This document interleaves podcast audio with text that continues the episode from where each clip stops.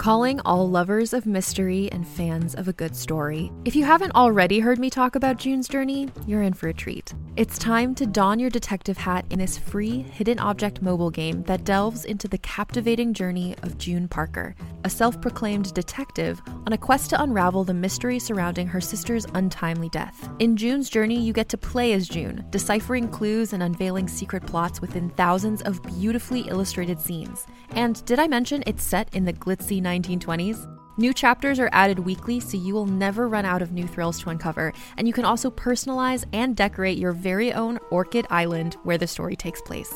How sharp are your detective skills? Find out when you download June's Journey on your Android or iOS device, or play online via Facebook Games. Your detective journey awaits.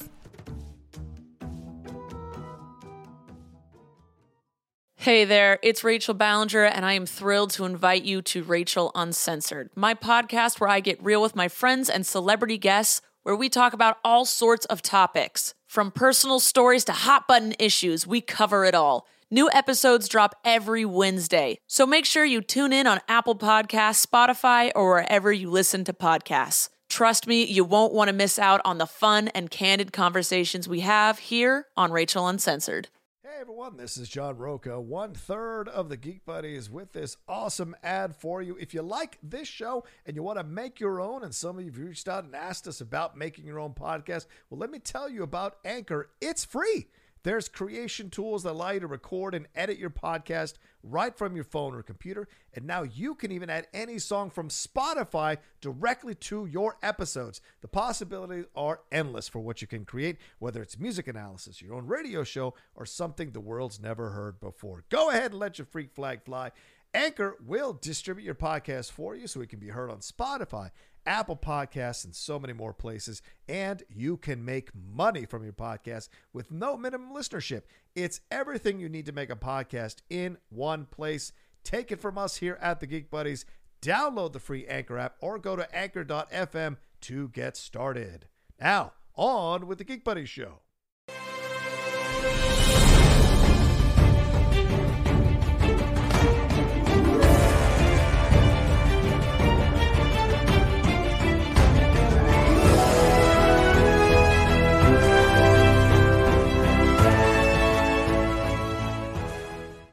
Hello, everybody, and welcome uh, to another brand new spoiler review episode here from the Geek buddies. Hey!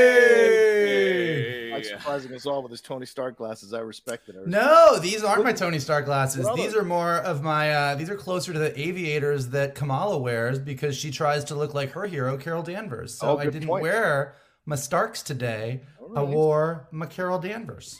respect, respect. That is what we're talking about. Episode two of Miss Marvel Crushed. Uh, and we're going to get into everything that happens here on the show. So much has been going on here now into the second episode. We had a nice little first episode that kind of laid the groundwork with everything. Now we're deep into her figuring out her powers. We have to have that montage of a superhero figuring out their powers. Getting a first crush. We're hearing about the partition and how that a real life thing that happened in India and how it's affect how it affected both Indian and Pakistani people here. We're hearing how it affected her family. We're getting more knowledge about the heritage of these bands, or at least being alluded to the heritage of these bands, and more with that department that still can't win me over. Getting involved in this as well. So there's so much to dive into and talk about. But let's introduce ourselves first. I'm the Outlaw John Rocha, writer, producer, and host here on the Outlaw Nation and the Geek Buddies. Mike. I am Michael Vogel. I'm a writer and producer of animated TV shows and movies, and apparently easier on bad guys on Disney Plus shows than John Rocha is. And this is Shannon McClung. I'm an animation writer and a television actor, and also, uh, yeah, I, I guess I'm kind of with Vogel. I, I like the Department of Damage Control thus Oh. far, despite the fact that uh, in the first episode, uh, Alysia Reiner's performance was not my favorite. Yeah, you've made that you made that very clear. I hope Lisa doesn't watch the show for God's sakes. We'll have to work on some damage control, in my opinion, on the Department of Damage Control. Hello, come on, now. come on, now. Let's get it going. But yeah, we're gonna get into all of it. So this is a spoiler review. So if you haven't watched the episode, please go and watch the episode and come on back and hang out with us. And before we jump into it, just giving us some love also to Carbon Health, who powers and sponsors us here on the Geek Buddies in the Outlaw Nation. Carbon Health, go and visit them for any of your healthcare needs, questions, or concerns. uh, carbonhealth.com. They've got an app as well that you can download if you're on the run, things are going on. You can check to see if anything happens with you. You can check to see if they've got a clinic near you or if they can help you virtually with any concerns or questions you might have. Go and visit them. 100% loca- 100 plus locations rather all over the country, 50 plus locations California alone. carbonhealth.com. Uh, go and visit them. All right. Uh, I, I uh, actually went to Carbon Health last week. get out of here. How did that Uh, go? Was that a good uh, experience? Yeah, I mean, I had I had at, at my job, I had a potential COVID exposure, so I had Oh. to isolate, and then I had to take a test, and so Carbon Health is right down the street from me. So I walked up, I was in and out in about five minutes, and I got my results just over 24 hours later. Yeah, it's a great. Well, that's see, that's fantastic. See, so great healthcare should always be convenient and accessible, no matter who you are. Go ahead. Mike. Shannon's leaving. Shannon's leaving out the part where he walked in and said, "Do you know who I am?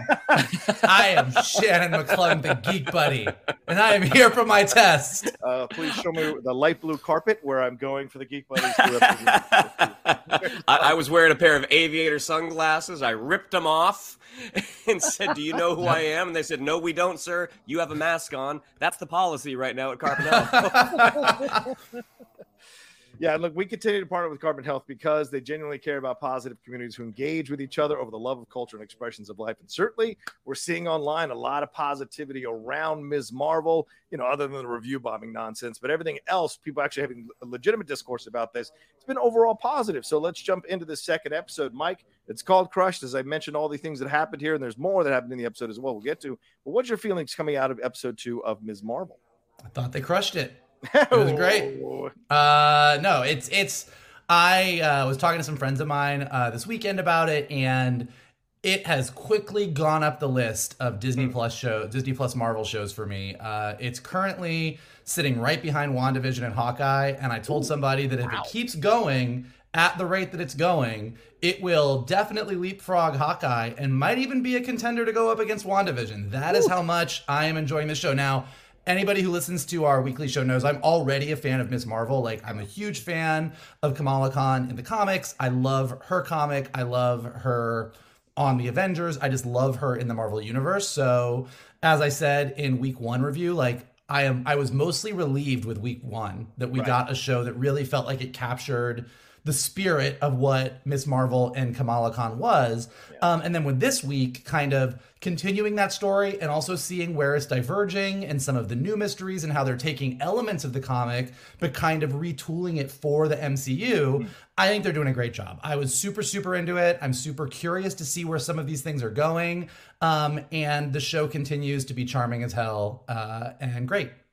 Yeah, the joy of this show is that uh, you know I rewatched it for a third time this morning, getting ready for our review, and she is just Iman Vellani is just so charming, so absolutely charming, so effortlessly charming in the role that rewatching it, uh, even a third time, you're just caught up in what she's going through, and you may know what's coming, but it's the charm of her that keeps you just kind of enjoying it, and the uh, surrounding actors as well. I feel like you've got a nice bit of chemistry going on with everybody, and I, like you, Mike, I'm looking forward now after the uh, cliffhanger, shall we say, of the end of this episode, what we're going to be getting uh, in the subsequent episodes that are going to come here. Uh, Shannon, thoughts overall on the second episode of Ms. Marvel? What stood out for you? What really worked for you? Uh, what did you? What are you overall feeling now in this series as you're coming out episode two?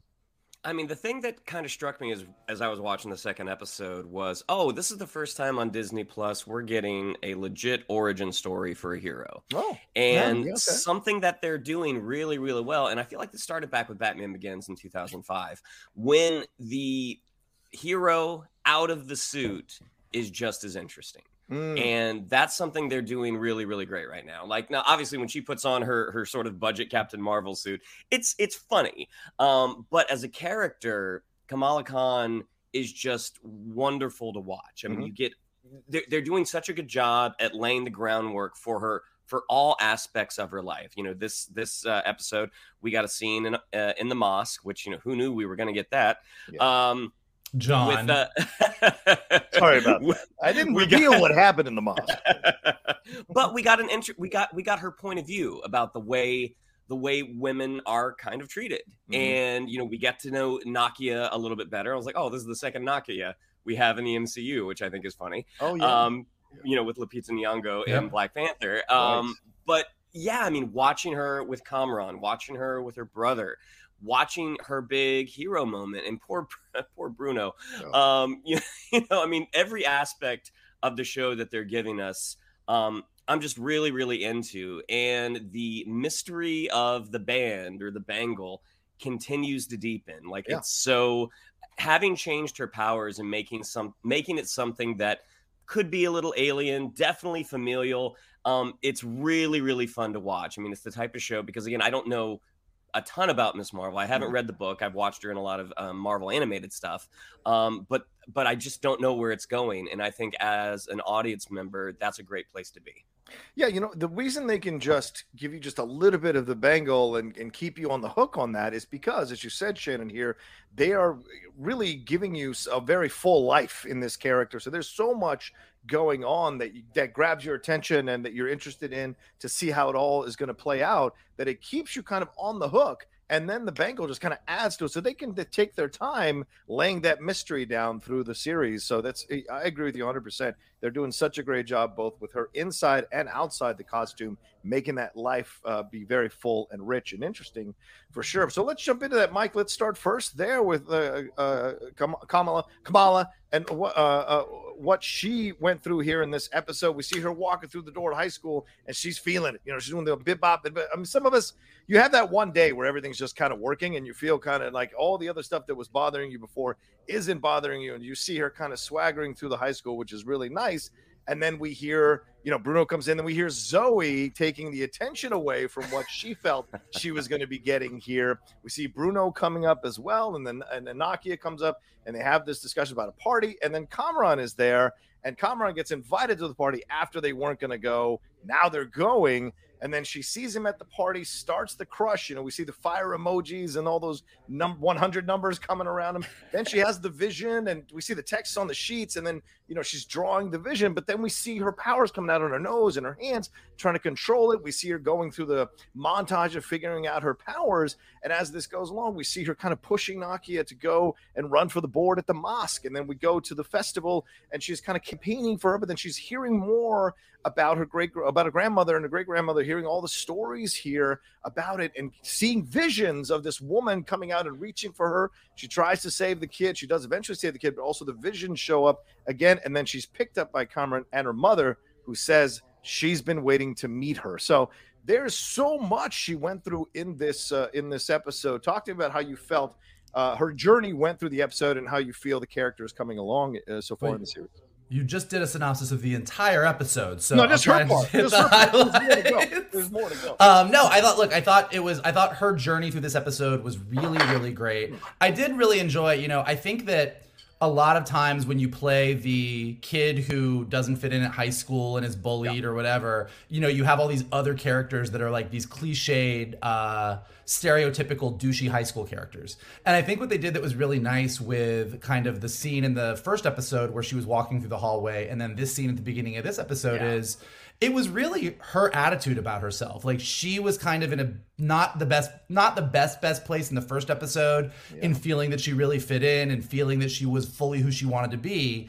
And so you had all of these moments where the guy with the basketball came at her or the coach got her name wrong or those two girls that wouldn't get out of the way. And then in this episode it wasn't that those people all of a sudden drastically changed. It's just her outlook on life changed. And all of a sudden she could handle anything and everybody responded to her in a different way, which I thought was really kind of cute and nice and fun. And again, she is so charming that she sold the whole thing. Like it was great. Um yeah, watching the Zoe stuff was very funny. I mean, Zoe sort of just like all of the I just felt so safe and secure and I just felt so and you're just like, "Oh my god, like that is not how this went down at all, but sure. Okay, okay, okay, girl.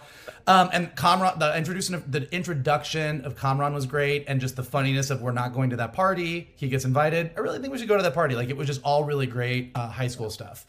I really do like all the nods to the comic. So like when they went to the party, um, Kamala's wearing that that hat that she wears in the comic book, and that whole scene where the guy gives her the drink and says, you know, she's is there alcohol in this? It's just Yeah. orange juice, a little bit of vodka, is almost word for word from the comic book. And they do that a lot in the series. Um, her and Nakia in the mosque, like there's just a bunch of places where you can put up what was on screen right next to the shot in the comic book, and it's literally verbatim. So as much as they're doing things to uh, change things about her origin and making some changes in the series, they're really being very, very close to the series in other ways, which I think is really, really nice. Okay. Um, I loved the montage sequence of her and Bruno. It was just super cute and well done. I loved the little um, silly, cute nod to Infinity War and Endgame, uh, and uh, and uh, Black Widow hanging off the ledge. Yeah. she's like, "You have to let me go. You have to let me go." But she was really just two feet down. So that was really really cute,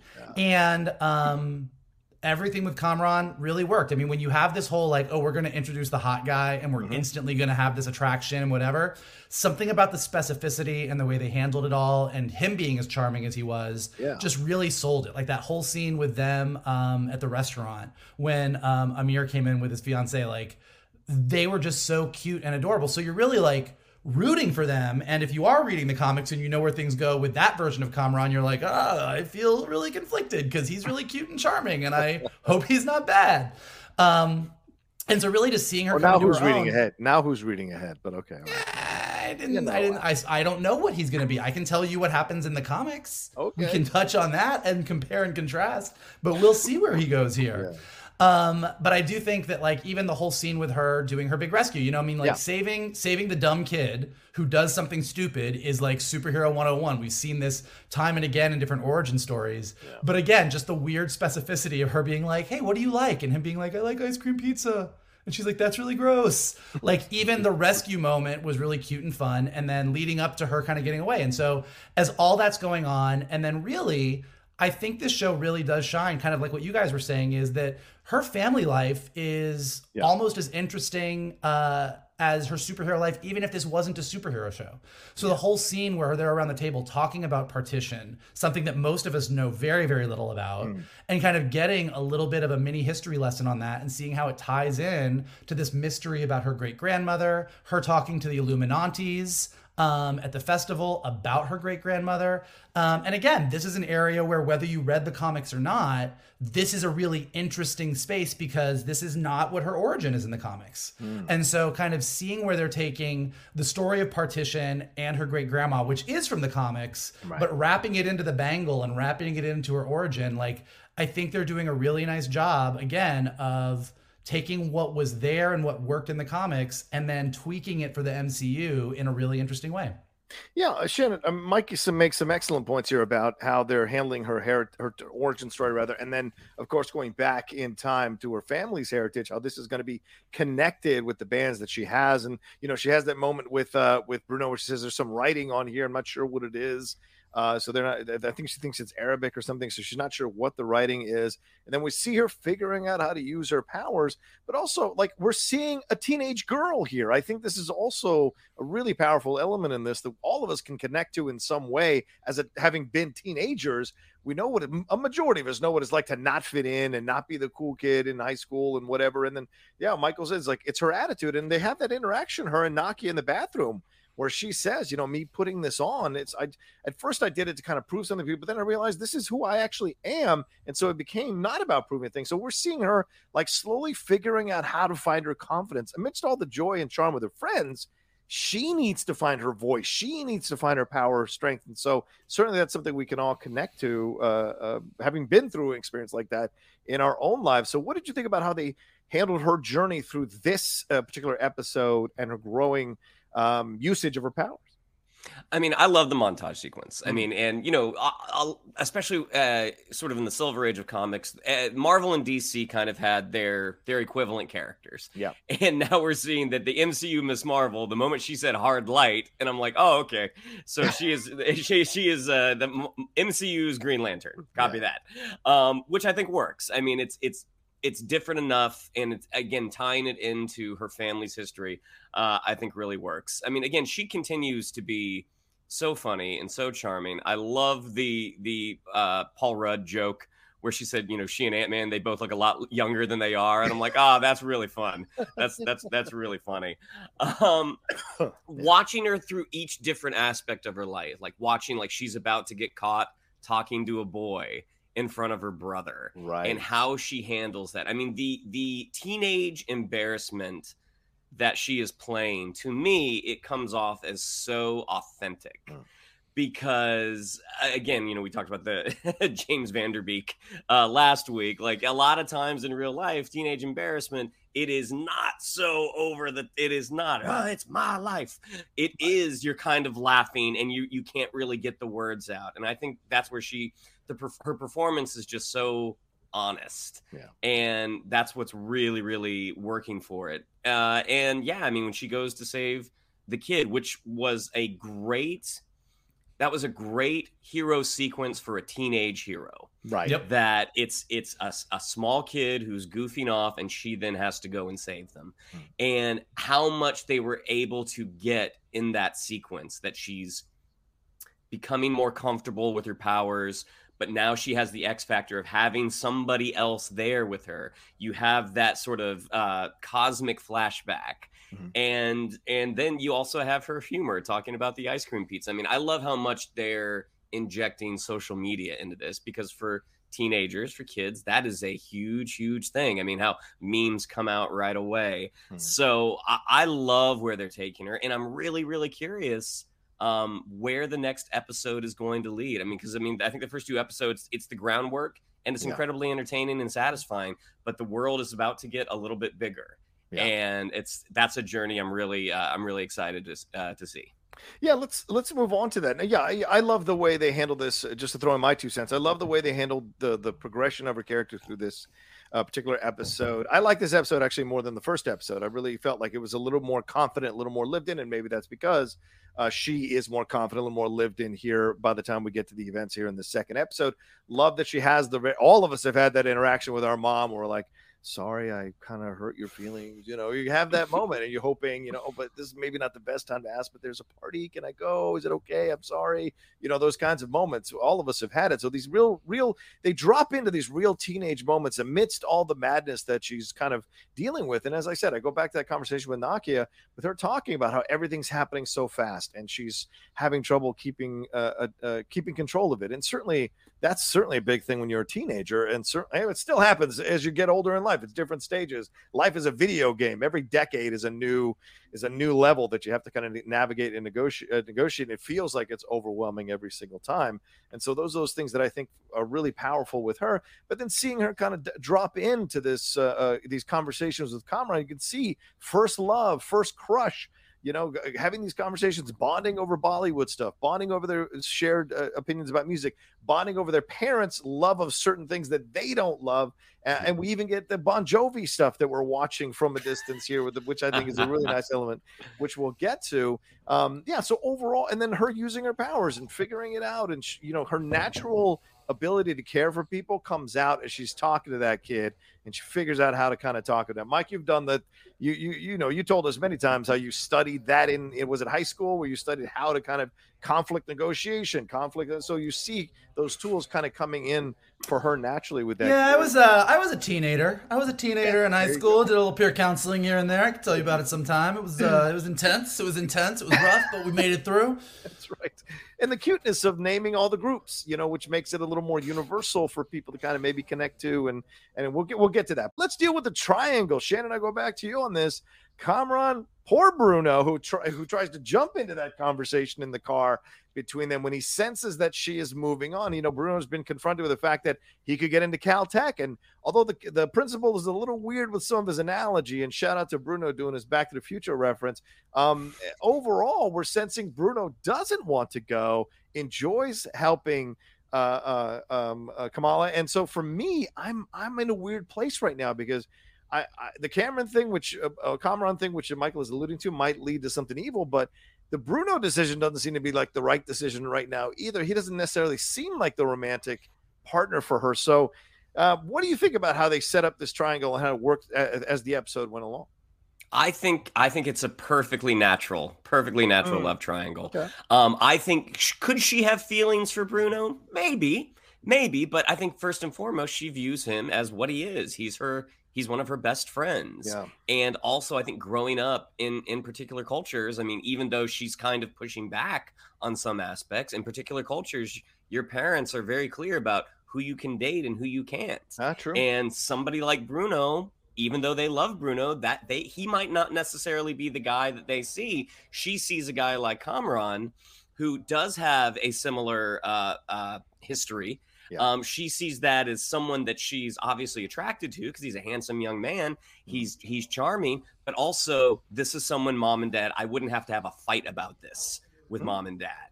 Um, maybe at the beginning because she she thinks her brother's going to think it's inappropriate that she's you know having a, some one on one time with a boy, but Oh, but watching that could also be privacy, right? I mean, she doesn't want to tell him about it because she Oh, wants to have this a little bit too. Yeah. Sure, sure. But watching Bruno through the whole thing, when when Kamran calls him Brian, Oh my god. Which was on purpose. which was I mean, But like, but equally, but equally as good, if not better, than was Nakia being like, "Oh, is Brian sad? Brian, Brian feel bad." He's like, "You know, that's not my name." um, eh, eh, but I mean, Bruno getting this opportunity to go and go to go to college early eh, or for the summer, have everything taken care of, and as a teenager, not necessarily wanting it because the thing that he Yeah. wants is at home. So everything, I think they're just playing the kids. Because I mean that's that's how I view them. Like they're they're Yeah. teenagers, they're kids. Um, everything how they're playing with the kids again is just so so real and so believable. And I don't know. I mean, I don't want to ask Vogel how things turn out in the comics because obviously the show is it's kind of forging its own path. But I'm very very curious how this whole thing ends up. But you know, Oh yeah, depending on I had guys. I had some guys texting me yesterday. They're like, "Is Bruno go evil? Does Bruno go bad? Is Bruno great? Is Bruno good? Does Bruno become a hero? Tell me about Bruno." And I'm like, I'm, "We don't talk about Bruno. I'm not telling you anything. I'm not telling you anything." But whether or not the show goes on for another season, if Kamala Khan is just in the movies from here on in, um, I love the, the the Miss Marvel universe that they are building around her. And even though she Yeah. is going to be a, a player in some bigger things, I hope that when that happens, we don't lose her universe either because everything in it is really really enjoyable. Yeah, like uh, t- thoughts on the triangle and how they've set this up. Yeah. You know, we uh, we have the moment where he comes out of the pool, but also, uh, and Nakia has feelings for it. I mean, Nakia's pretty. You know, she's got a little thirst going on as well when they're standing there looking at him. So how this all plays out, and then at the end, ending up in the car with her and her his mom. So a little more sinister approach to this, possibly by the end of the episode. So how do you think they set up this triangle and the interactions with them? Because we do have even that moment with him, her and Bruno, where she's trying out her powers a little bit later on in the episode, and he she kind of supposedly saves him, but he's like down on the ground, and it looks like a little bit like there might be a moment, but then the moment doesn't happen. So what did you think about all of this in the triangle? Well, I mean, first off, I want to agree with what Shannon just said at the end mm. there about one of the things that I think is great about the Miss Marvel comic and what's what the show is doing really great is that the entire cast is wonderful. Yeah. Like, like yes, we are all excited that Miss Marvel is going to be in Marvels in the Captain Marvel sequel, but like. I want to see Bruno and Nakia mm. and Amir and Kamala's parent, Kamala's parents. Like, I want to see all of them in the MCU. I want to go to see a movie and I want to cut to Kamala's house and have her parents being ridiculous because they're so adorable. So I think they're doing a really, really good job with that. Um, I will say in the comics, and I don't think this this doesn't give anything away about Bruno's journey, but in the comics, um, he doesn't go off to Caltech for a while, but he does go to Wakanda for a while. Like they do Oh, kind of play some of those similar things, and Bruno is smart enough that he can kind of go anywhere he wants. Like he's really, really good at what he does. He's he does more than just uh, make some photon gloves for Kamala. but I think they're doing a great job. I mean, this is classic. You have your best friend slash kind of nerdy guy, and then you have the super super sexy charming guy. And like Shannon said, in this case specifically, the super sexy charming guy understands your life in a way that a lot of your friends don't because they're outsiders. Like uh, every conversation they have about Bollywood directors. Um, nice, fun little Easter egg nod to Kingo from Eternals in there as well. But like, Yes. you know, like all of these little moments where they're having this like we instantly get each other. Um, even when he says she when she says, you know, she refers to her mom, I think is Ama. I forget I forget the exact word in uh that, that she uses, but she uses the word and then she goes, Oh, that means mom. And Kamran's like, No, I know what the word means. And all those little moments are there to show that like he gets her in a way that Bruno could never quite be there. So he represents something that's very, very tempting. Given the end of the episode and given where Kamran is likely to go, that is gonna be kind of sad for her maybe down the road. We're gonna see. But uh but I mean I think that for right now, it's the perfect high school triangle. Yeah, yeah. How many of, how many times have our crushes turned out to be evil villains? Well, it does happen, so you never know. Uh, uh, I can tell you, I can tell you some stories. we'll see. Well, let's move on to the um. Let's move on to the. Well, let me let me throw in real quick and just say that I do like it. It feels very natural, and the chemistry between both of them feels very natural as well. You know, sometimes you can cast an actor just because he's good looking, he or she is good looking. It doesn't necessarily mean they're going to have chemistry with the with the main actor actress. And I like that they po- chose someone here who does. You know, and they have an easy back and forth. And you know, even when Bruno tries to stop her from going in the car, it's like, hey, let's go training. Aren't we going to do this today? And everyone's been that best friend, right? I mean, if you ever see Just Friends, it's all that's the whole movie is all about that. We've all had that one person we have a crush on, but they only ever see us as a friend. And so you try, you, you know, you try to maybe change their mind by, you know, getting into the stuff they get into, talking to them more. But, you know, in the end, if it's not organically there, it's not organically there. So watching him struggle, Bruno, throughout this episode, I could sense uh, Bruno's pain for sure. But I also understand the situation, especially when he's jabbing his head in the middle of both of them in the car, saying like, "Hey, I watch uh, Bollywood movies too. I can talk about it." And even Kamran's like, uh, "Yeah, great, thanks. Uh, that's really cool." So you know, we're seeing the. I like the, way I like the way they're laying the groundwork here between them all uh, perfectly. So, uh, but let's jump on to let's jump into the the bands here, uh, Michael. I go to you on this. I mean, so much connected to her heritage. We hear, um, you know, the conversations about uh, the partition, and then what happened to uh, to her mom's mom, and the experiences they had, and the great grandmother as well. And we hear about um, how someone followed the stars to her father, how her mom's mom followed the stars to her father. A little allusion to possibly there's more here with these bands. We see when that uh, story is told, we see the woman come out in a flash of smoke from the kitchen and it's gone. And then we see that woman appear again when she's saving the kid. And the bands, as I said, they, they think something's written on them. We see the the powers coming through her nose, through her hands, which they saw a very funny uh, tampon pads moment, I think, between them, which uh, probably made a bunch of dudes uncomfortable, but that's real life. Uh, and I and I want to know, do you like do you like the way they're setting the mystery here, and what do you think we're going to be getting as the overall mystery of these bands? Yeah, well, so like I think let's take a step back and just really, sure. really quickly. So if you have not read the comics, uh, in the comic books, Miss Marvel is an Inhuman, and right. the Inhumans in the comics are kind of mutant esque. They're not mutants; they're different. But Inhumans uh, were a race of are a race of humans that were uh, descended from humans that were altered and experimented on by the Kree, the mm-hmm. aliens from the Captain Marvel movie probably yep. not you know probably important.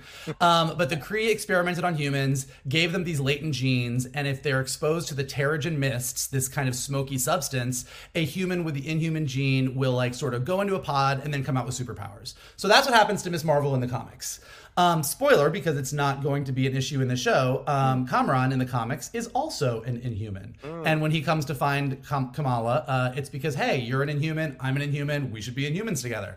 So that's kind of her origin in the comics. Separately in the comics, the entire story that they tell about um, Kamala's grandmother being a little girl and yeah. her great grandmother getting them out during partition all accurate and even there's a mention of seeing like as they were kind of getting out of uh, bombay seeing a shooting star in the sky and thinking they were blessed by the stars so even the story that they tell sort of has a basis in the comics yeah. the bangle totally new thing totally oh, made really? for the series. Okay. Yeah.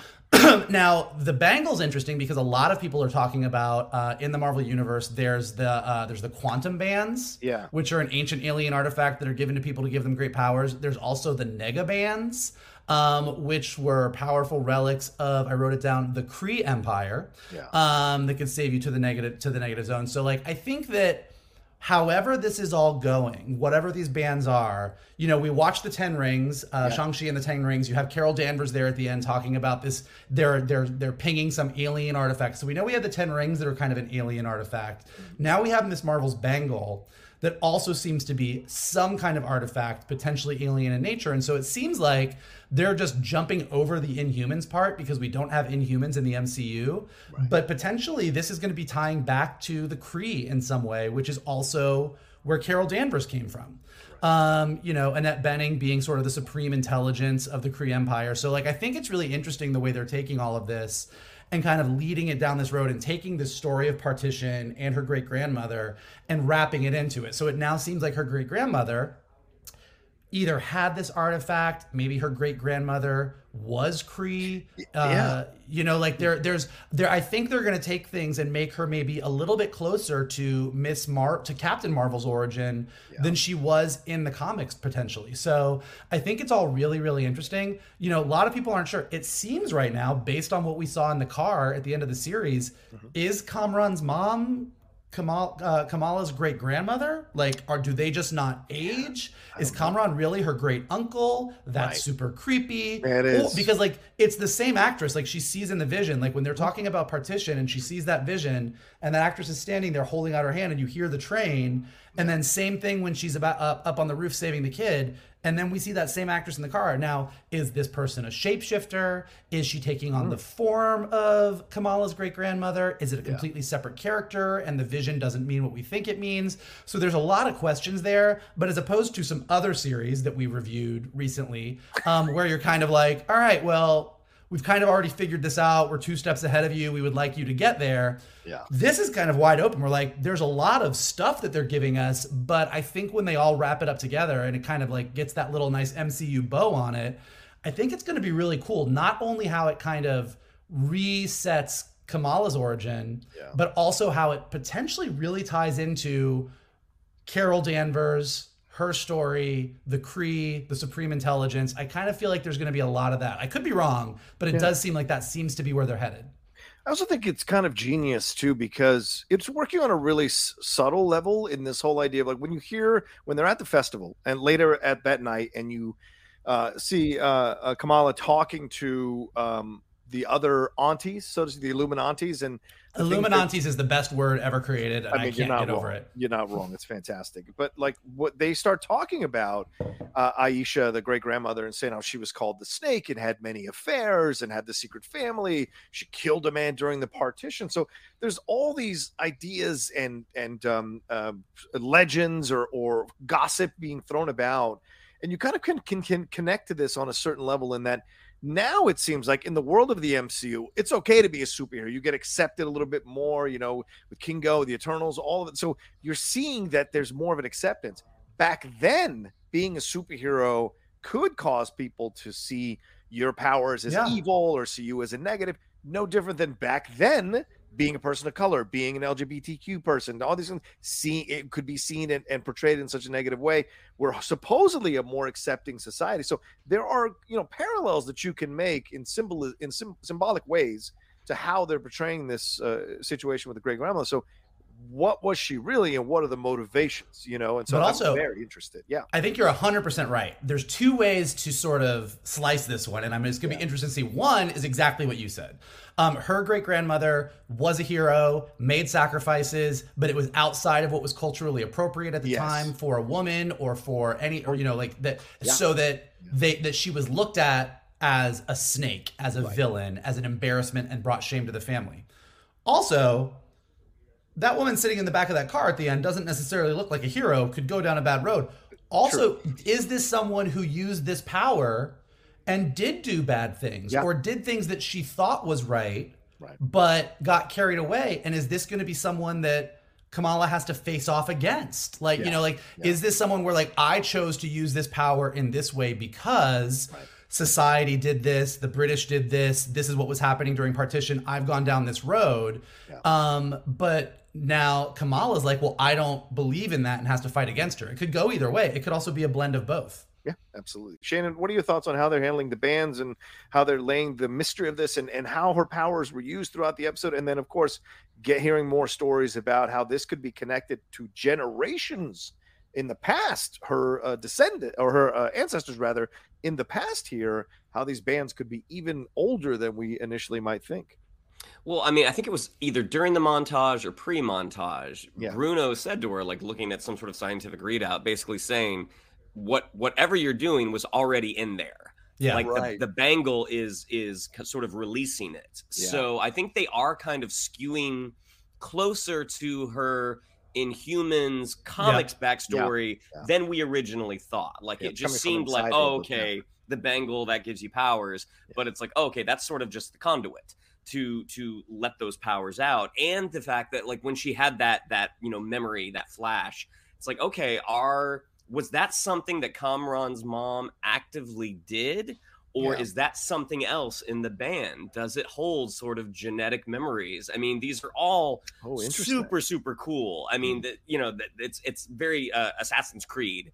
Um, that you know, you, you, guy hops into a thing and you're able to access these memories. So I mean, so uh, yeah, I just that that part, the whole mystery of it is is super super cool and something else that i like about the show and this isn't necessarily like oh this about the story but the introduction of things that we in western society don't traditionally know that much about like Yeah. the great Yeah. partition Yeah. um because i knew there was something about how pakistan was was created Yeah. and so going finishing the episode the first time um I, the first thing i did was looked up kamran and i'm kind of like oh okay so this is where he's probably going um but then i also looked up the great partition and Hmm. like eh, it's like what i did after the first episode when they were using sort of you know it, islamic terms Yeah. then i'm like i don't know what that means what does this mean um so that's something that i think the show for the audience is doing really really well is introducing these um this history that we don't necessarily know that much about and it's sort of if if it's having the effect on anyone else the way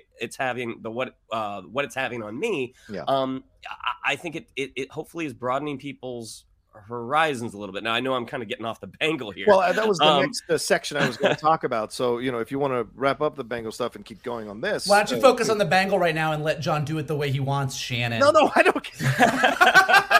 I just because Shannon said he was going off the Bengal. Yeah. Like, well, if you're done with the Bengal and you want to go into section, great, let's go because that's where we're going to go next anyway. So yeah, yeah i mean that kind of that was leading me to the mosque i don't Yeah, know yeah, if yeah, that was, I was just going to that- ask you guys about that. Yeah, go ahead. So the really interesting thing about the mosque is again, uh, the way, uh, at least the way I was brought up, um, we don't, we're not exposed, we're not very exposed to other people's cultures, Right. and when they are first introduced, they're at first glance they're so different, and I think that for a lot of folks that can be scary. Hmm.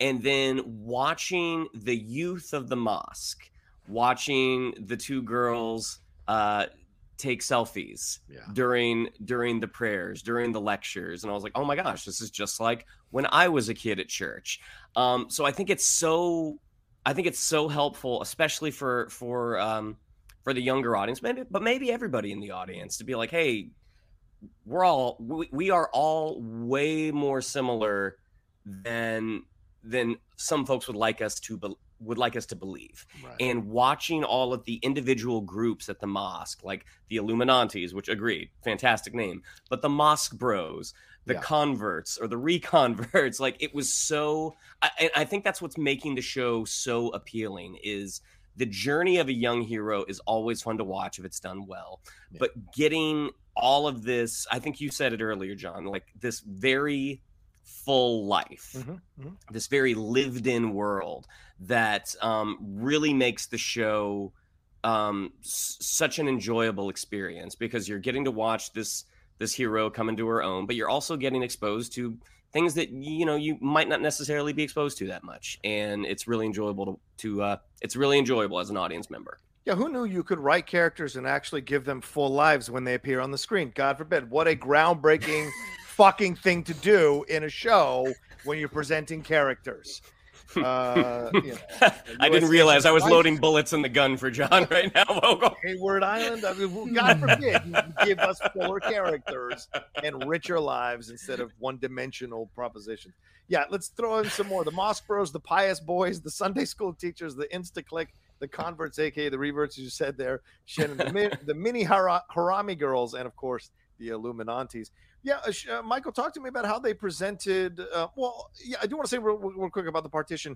20 million people were affected by the partition, and 2 million people died overall, is what they estimate when that happened. And look, I, I'm a big fan of Gandhi, the movie, and that leads you all the way up to the point where they liberate from the British. But of course, the partition is what happens afterwards, which causes they reference in the movie Civil War. Now, when you're in the model United Nations, nerds, fellow nerds, you do learn about the partition. You do learn about these things because there are things you reference in speeches and conversations and debates. So, model United Nations, if it's not in your school, you should definitely push them to put it in your school because you learn so much about the world that pops up randomly for 30 years later in an MCU show. So it's kind of crazy. And I love that they're giving that the proper respect and I love that it's part of the heritage in the comic book. So, Michael, talk to me about how you felt they presented the cultural aspects of this, the mosque, the conversations that we see between Nakia and uh, and uh, Kamala and Kamala's conversations with Kamran and also her conversations with her family. There's they're having these uh, this and the mom having to walk away because she doesn't want to talk about it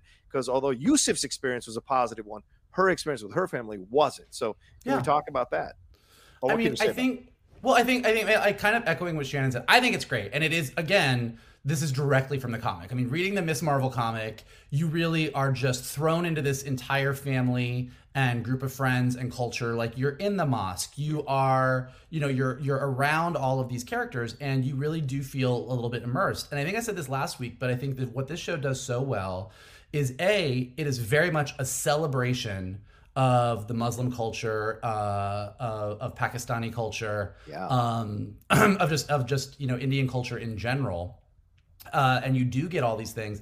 But the more specific that you get, it's less alienating than you think. Like the more specific you get about things, and the more you show the reality. Um, you know, I think I said this last week. If you do a show, if you do a series, if you do, if you had one Muslim character and only one Muslim character surrounded by a bunch of, you know, white sort of Christian, Judeo Christian characters, that Muslim character has to carry on their back Yeah. all of Muslim culture. Yeah, right. So, do they wear a hijab? Do they not wear a hijab? Do they like going to the mosque? Do they not like going to the mosque? Do they support Muslim culture? Do they get frustrated with Muslim culture? And any choice they make has to be the monolithic, this is how they feel. But when you do a show like Miss Marvel, where you have a ton of characters who are Muslim, you get to actually show, kind of to Shannon's point, with the girls taking pictures uh, in the back of the mosque, that they all have different perspectives. That you know, Nakia chooses to wear a hijab. Kamala does not wear a hijab. Like um, Kamala's dad is very supportive of his children and like you're in America because we want you to do anything. Kamala's mom's like yeah, almost anything. You know, so like uh, Amir is very very religious, uh, and Tyesha, his fiance. Um, you know, who is black, is also very religious in a way that Kamala is not, and they live in the same family. So I think once you start seeing this specificity and just going to the festival at the end and seeing, like you guys said, all the different characters that there's like the broy Muslim characters, there's the really pious Muslim characters, like that you all of a sudden see, oh, you mean like going to a mosque? There's lots of different people that have very different opinions on their religion, just like being Jewish and just like being Christian? Huh, how about that?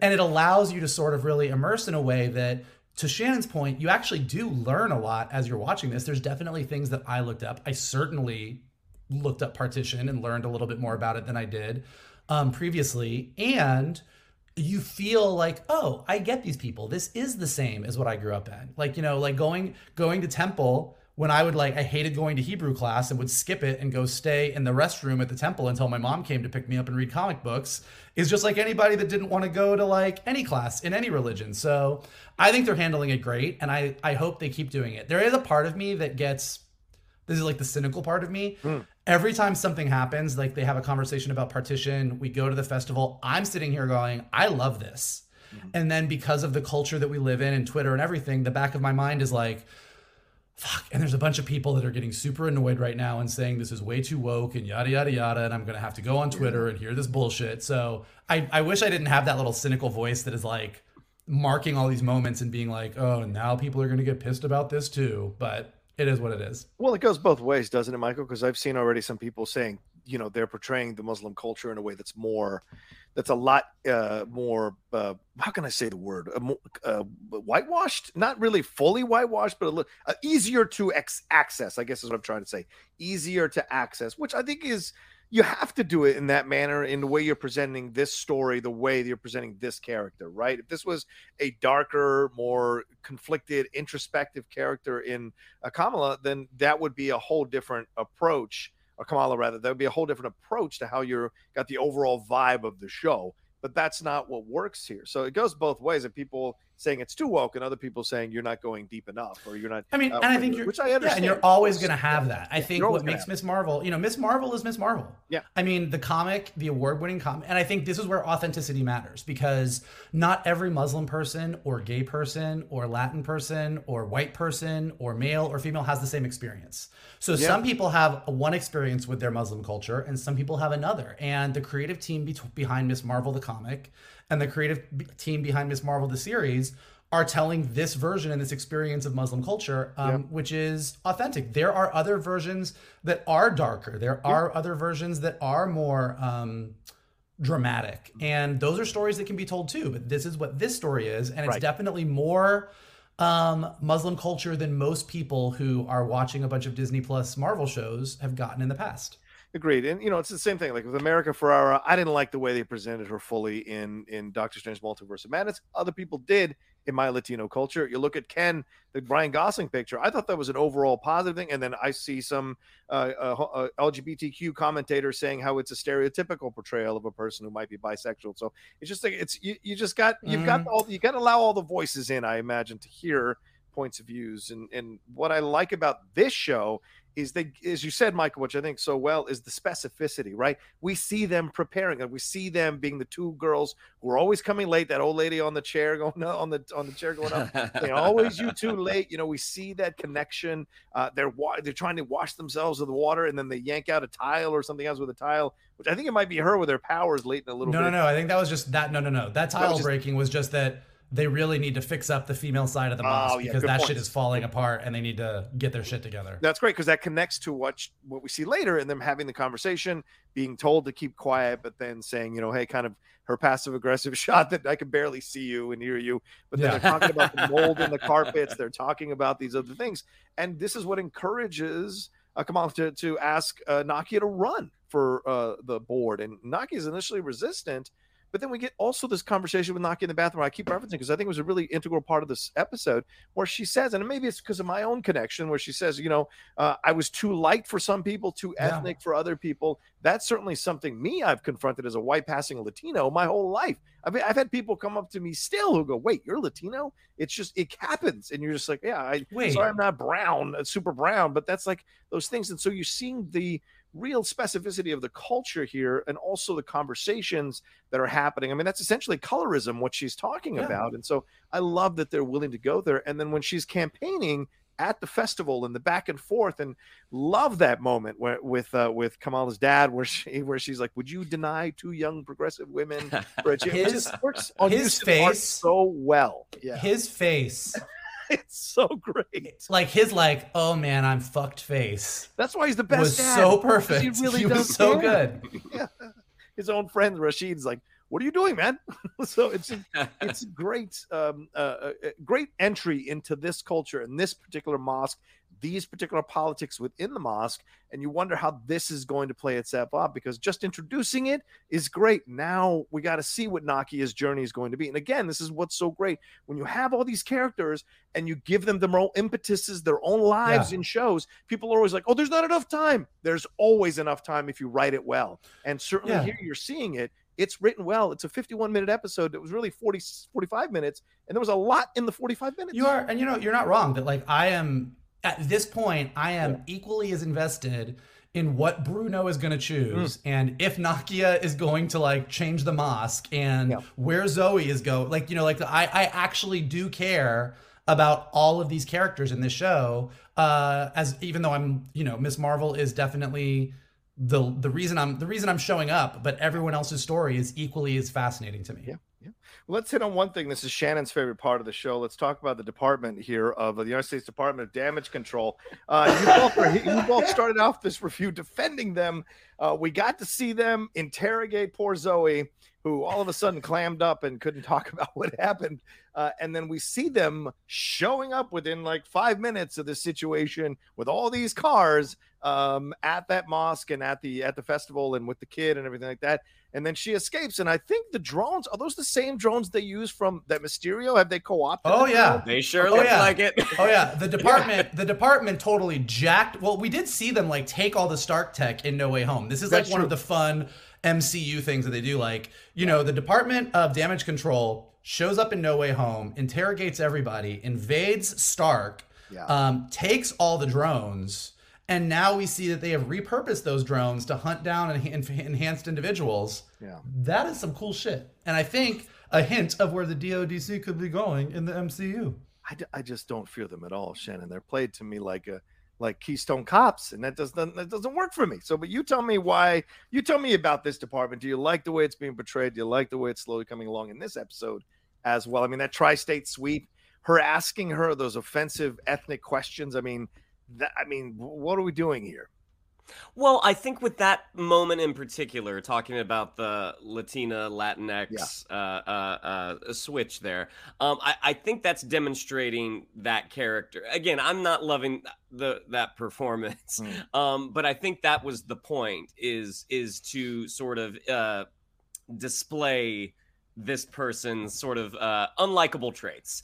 Now, Arian uh, Moayed, I like what he's doing. He's kind of using the net approach with say so. Zoe Mhm. how he's kind of flattering her like what oh my gosh you know you've got i'm such a fan i bet you were just i bet you were just swarmed like he's he's using he's using honey rather than vinegar to Right. to to catch the prey but i mean i think initially it's like i don't think he thinks that she has powers i he- he's i think he's trying to find out like all right was this a hoax like no Yeah. i think you set this up to get the likes and then the the tri-state sweep that i will agree. I don't thought i don't think that was the smoothest piece of writing Yeah. because it's kind of a leap to be like all right you know was she latinx? Was she middle eastern? All right let's do the tri-state sweep. Let's do temples community sitters and mosques. It's like that's a little bit of a that's Yeah. a little bit of a leap there but um watching them I, I think if not again if not for alysia reiner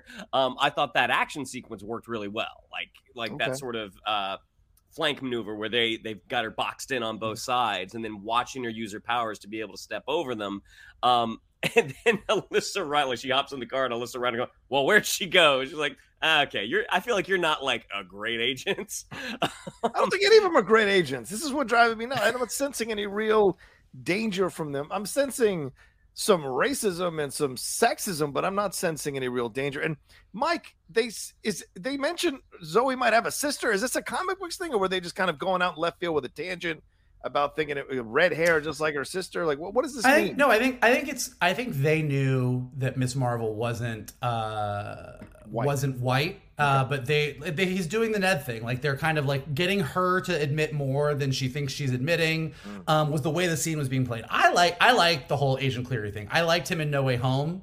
I liked how he like played one way against MJ, one way against Ned, kind of like coming after Aunt May about like you know putting a kid in danger.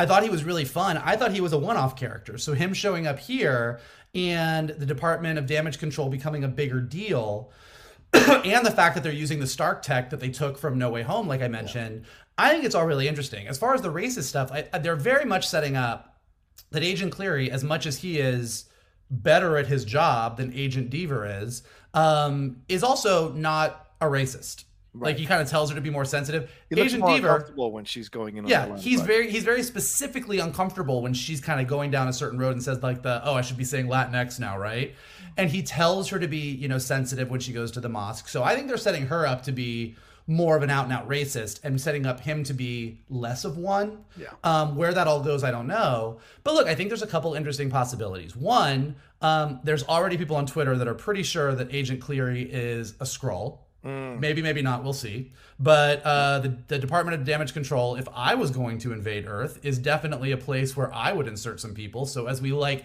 lead to Secret Invasion and see how widespread it is, you know, he he does say pretty quickly in No Way Home that uh, Agent uh, that that um, Nick Fury has been off planet for a while, and we know that Nick Fury is with a bunch of Skrulls. So possibility there. But the other thing is in Marvel Comics in the past couple years, um, they did do this whole. Uh, it was called Kamala's Law, actually, um, but it was a whole law that the government passed that outlawed teenage superheroes. Oh, wow. Where they were going after anyone who was an underage superhero and arresting them because it was unsafe for teens to be putting themselves in danger. so never as we see before.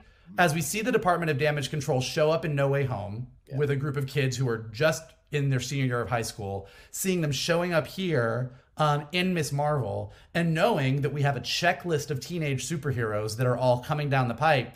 I do think the Department of Damage Control is maybe being set up to be a bigger sort of gov- government foil for teenage superheroes. And Johnny, to your point about level of danger, I think because we're in the Disney Plus zone and because we're dealing with teenage superheroes, Right. I do think you need a governmental heavy force that is dangerous, but maybe not as threatening and Yeah. dark as you would if you had him going after a bunch of adult heroes. A little more touchy feely, you might say. A little bit.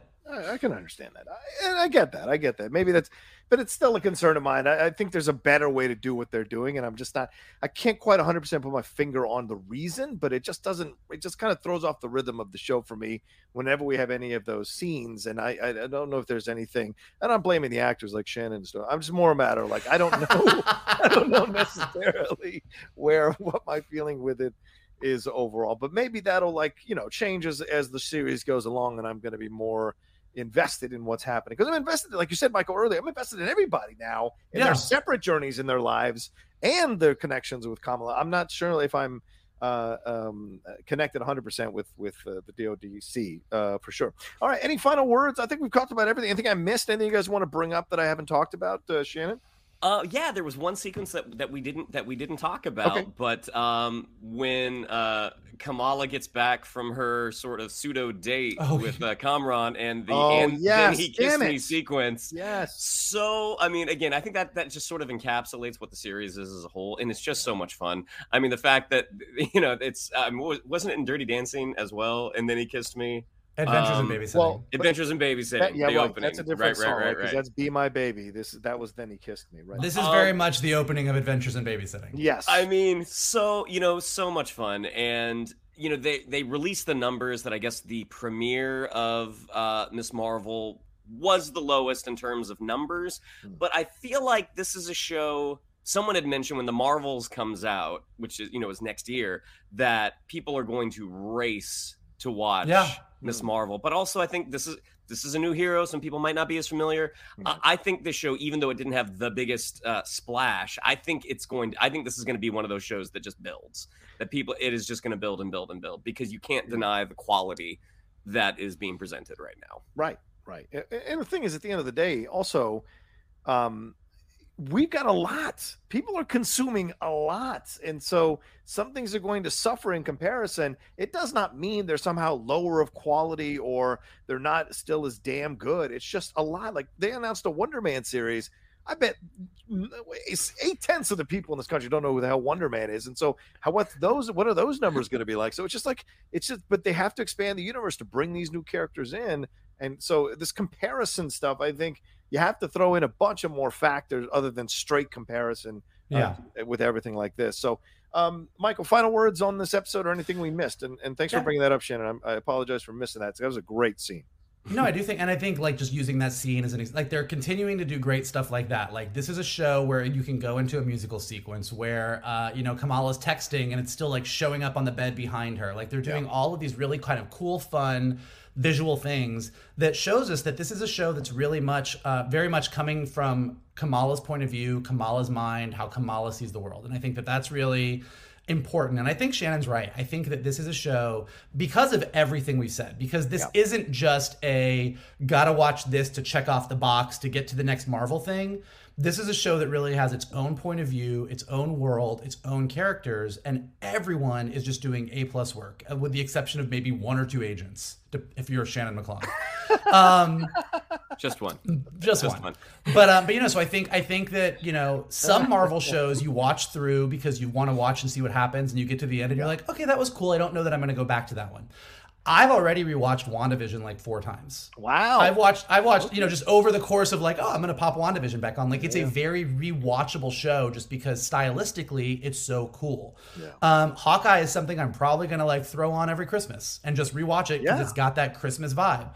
Miss Marvel, you can I can already tell if it maintains the quality that it's maintaining currently, the characters are so interesting. It's so funny. It's so charming. It's so visually interesting that you can rewatch this. It's very, very rewatchable. Um, and so then, like we said, seeing these characters then graduate up into the Marvel universe. If everything works the way it's supposed to work, this is how the Disney Plus shows are supposed to work for Marvel. We're supposed to love the series and then get excited when we see any of these characters on the big screen. Yep. And, and shout out to the director here, Meera Menon, who did this one. Uh, and of course, Bisha K. Ali and uh, Kate Gritmon wrote on this one, and Bisha K. Ali, of course, is the creator. So shout out to uh, uh, everybody involved here for bringing such a wonderful episode. And and maybe we're maybe we're one viral moment from an episode away for from everybody now getting involved and wanting to watch the series, yeah. and the numbers might skyrocket. You never know how these things uh, work out. And we'll see, certainly, as we go into episode three next week. All right, well, there you go. My final words are this I'm having a blast. This is such a fun show, and it's such a nice breath of fresh air from what we've been getting lately. I don't feel conflicted liking the show. I don't feel like I've got to defend the show. I actually enjoy it, and that's a nice bit of kind of uh, that I feel when I'm watching the show. And I think they're bringing a lot of vibrancy to the MCU that's been kind of missing lately. And so yeah. I, am very excited to see what more we're going to get as we as we go along with this series. So, um, all right. Well, thanks everybody for watching this spoiler review episode of Ms. Marvel episode two, crushed here from the Geek Buddies. We appreciate it madly whether you're listening to us or watching us here on the Outlaw Nation channel. Uh, Shannon, what do we have to tell them? Yeah, I'd like to follow us on social media. On Twitter, it's at geek underscore buddies. On Instagram, at the underscore geek underscore buddies. If you'd like to follow me on social media, on Twitter, it's at Shannon underscore McClung. On Instagram, at Shannon the Geek Buddy. If you'd like to follow Mr. Vogel, it is at MK2. And if you would like to follow Mr. Rocha, it is at the Rocha Says. Mikey? Well, if you enjoyed listening to this review and you are not part of the Department of Damage Control, then we would like you to continue listening to the Geek Buddies. Uh, and here's what you can do to help us continue doing what we are doing. You can hit that like button below, subscribe to Johnny's Outlaw Nation page, check out all the amazing content he's got. He's very, very busy today. He's already told us he's going to have a hell of a day. He's got to record a lot of things.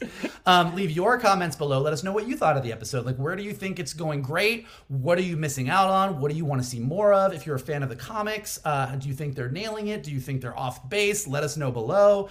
If you're listening to us on Spotify or Apple Podcasts or anywhere podcasts are available, leave us some stars and some comments. It helps us go up in the rankings. And as always, the best thing that you guys can do is retweet this video, post it on your socials, send it to your friends, tell them to hang out with your buddies, the Geek Buddies. Let's get this thing going. Let's get some more people in here. Let's have a party. Let's do it. Let's do it. And of course, big thank you to Carbon Health, who continues to power and sponsor us. As we were doing the show, they sent me some new talking points. They apparently have 125 locations now nationwide and 80 locations in California alone. They have urgent care needs at all the locations. As we said, COVID testing is happening, that you can pick up antigen testing kits in the clinic themselves. Primary care is available at many of the California clinics. And like we said before, they believe that healthcare should always be convenient and accessible. If you're working from home, you can make an appointment with a local clinic or get virtual care for yourself. And healthcare goals and needs can change, and they are very flexible at doing at helping you uh, establish a new healthcare system for yourself, a new healthcare plan as well. And that's what they believe in. And we like to partner with them because Carbon Health genuinely cares about positive communities who engage with each other over the love of culture and expressions of life. And just because I read them doesn't mean I don't believe these words. I've had nothing but positive experience with Carbon Health. They are so fantastic. Continue sponsor us and the positive energy we put out when we talk about the things we talk about here on the Geek Buddy. So go and support them as Shannon did. Go and visit them as Shannon did, uh, and give them some love tell them the Geek Buddy sent you as well.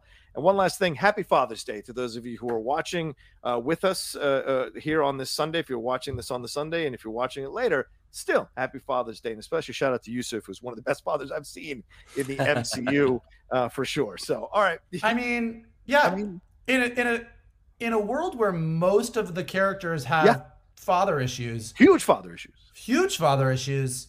He might be the MVP dad of the Marvel Universe. I'm trying to think through right now if there's anyone, but like, yeah, no, certainly not Howard Stark. Well, maybe the moment in the elevator, the hugging with Tony. It's a nice moment, but Howard Stark, I'm not going to give him any awards for best dad of the world.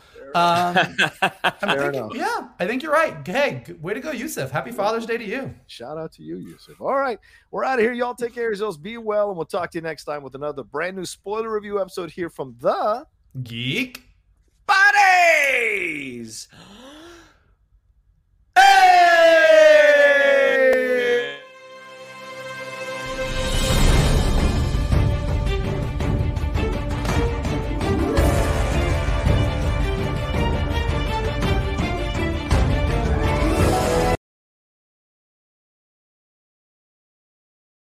Hey there, it's Rachel Ballinger, and I am extremely excited to invite you to Rachel Uncensored. It's my podcast where I sit down and get real with my friends and celebrity guests, where we talk about all sorts of topics. And sometimes we might be under the influence when we do so. We cover things from personal stories to hot button issues and it's the only place on the internet you can find an uncensored version of me. It's a side of me that you might not have seen before because it's not the most family or brand friendly. But don't worry, I'm still sort of slightly a decent human being. If you're intrigued, then make sure you check it out. New episodes drop every Wednesday. You can find it on Apple Podcasts, Spotify, or wherever you listen to podcasts.